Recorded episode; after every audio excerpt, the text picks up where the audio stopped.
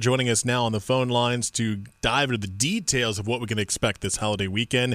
Tiffany Wright, she is with AAA Carolinas. Good morning, Tiffany. How are you? Good morning, Rob. How are you doing? Good. Thanks for being with us. Uh, so let's go right into it. How many North Carolinians uh, have you guys tracked when it comes to who's hitting the road, who's planning on flying, who is going to be traveling this weekend? Oh, yeah. It's a ton, Rob. I mean, a record breaking 1.5 million North Carolinians are going to be traveling at least 50 miles or more away from home this travel period, which we consider, you know, today, between today and July 4th. And that's about 60,000 more than uh, we saw this previous uh, last year, which was a record high. So um, it's a lot of folks that are going to be traveling. Of that number, over 1.3 million of those will be traveling by vehicle. So there's going to be a ton of folks uh, on the road. And this year, a ton of people are going to be traveling by air.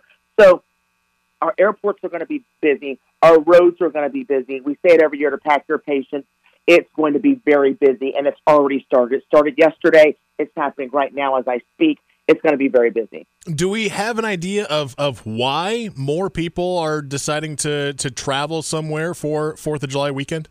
You know, Rob, I would say this. I think it's just it, it's happened ever. I would say in the last year, year and a half. You know, consumer confidence. It's just we've we've gotten you know once once restrictions have been lifted, and we're not just talking about you know domestically, but internationally as well.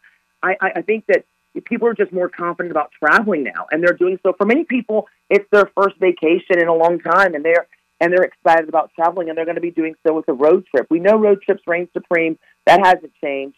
But for, for most people, this is their really big trip in a long time. And um, people are going to be traveling. They don't care if it's going to cost them more to do so. I will say this: while it's going to cost people more to travel, the one the one little silver line I can say is that it's not going to cost you more at the pump as it did this time last year. You're probably going to be saving anywhere from a dollar twenty-five to you know a buck fifty um, at the pump than you did this this time last year. If you remember, Rob, it was astronomical numbers that we were paying this time last year. We were spending anywhere from you know 455, 457. I mean, it was crazy what yeah. we were spending at the pump this year. And so right around we're hovering around 335. Um, you know, in the Carolinas at least. So um, you know, at least at least at the pump, we're saving a little bit more um, than we did this time last year. We're talking with Tiffany Wright from AAA Carolinas, and you mentioned that uh, as we speak, there are people already getting a head start on that travel for their holiday vacation. When are the best times and worst times for people when it comes to driving and when they can maybe expect traffic jams? You know, I'm going to say, have you have you not left yet? That's what I would say. but if we're talking about if we're talking about today, honestly, if you can leave before if you can leave before 10 a.m., that would be ideal.